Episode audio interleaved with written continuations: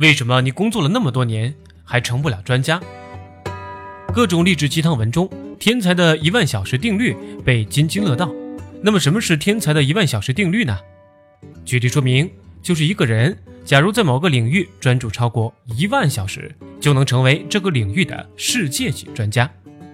也就是说，假如你每天训练八小时，一周训练五天，一年训练五十周，大约五年就可以了。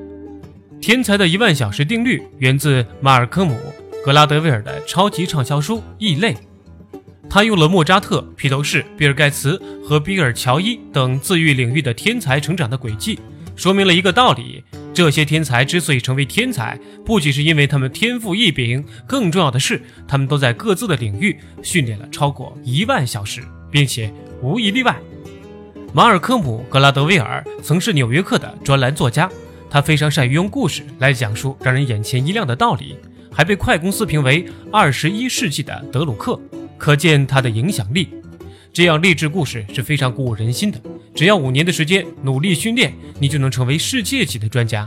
不过，故事就是故事，当你被这个故事激励之后，再回头看看周围的人，并照镜子看看自己，就会发现一些疑惑：为什么那么多人工作了十年了，连个普通的专家怎么还没成呢？更不要说世界级的专家了。这就是商业畅销书给人的错觉。马尔科姆·格拉德威尔用了大量的故事总结出这个规律，但对于如何利用好这一万小时却语言不详，这导致了很多读者只知其一不知其二。他们知道经过一万小时的训练就能成为世界级的专家，却不知道这一万小时是怎么训练的。很多人号称有一万小时的经验，但仔细研究就知道，其中真正有效的经验只有不到两千小时，其他的时间只是简单的重复了。正如许多人号称有十年的经验，其实真正有经验的工作只有一两年，接下来的工作都是重复这些经验，也就是把两年经验重复了五次。问题出在哪里呢？有一点是马尔科姆·格拉德威尔没有说的，这一万小时的训练必须是系统的、有意识的训练。如果你没有训练的前提，量变是不会引起质变的。那么，如何高效的学习呢？我们尝试从系统性和有意识两个层面来说如何高效的学习，也就是说，训练是学习很重要的一部分。当然，能不能成为世界级的专家，不仅需要对这个领域的天分和兴趣，还需要一点点的运气。先来说说系统的学习，一个人的学习往往分三个维度：知识层面、行为层面和心智层面。这三个层面的学习并非是彼此割裂的，很多学习的行为同时包含了三个层次的学习，但确实存在一个循序渐进的层次关系。心智层面的学习维度是最高的，很多顶级的专家之所以能触类旁通，就是他的心智层面修炼达到了很高的境界了。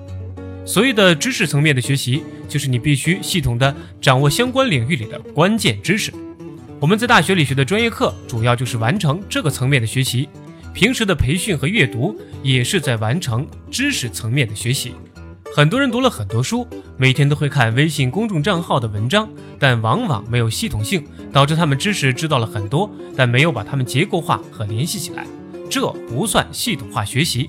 要弥补这一点，建议大家多看看相关领域的经典书籍。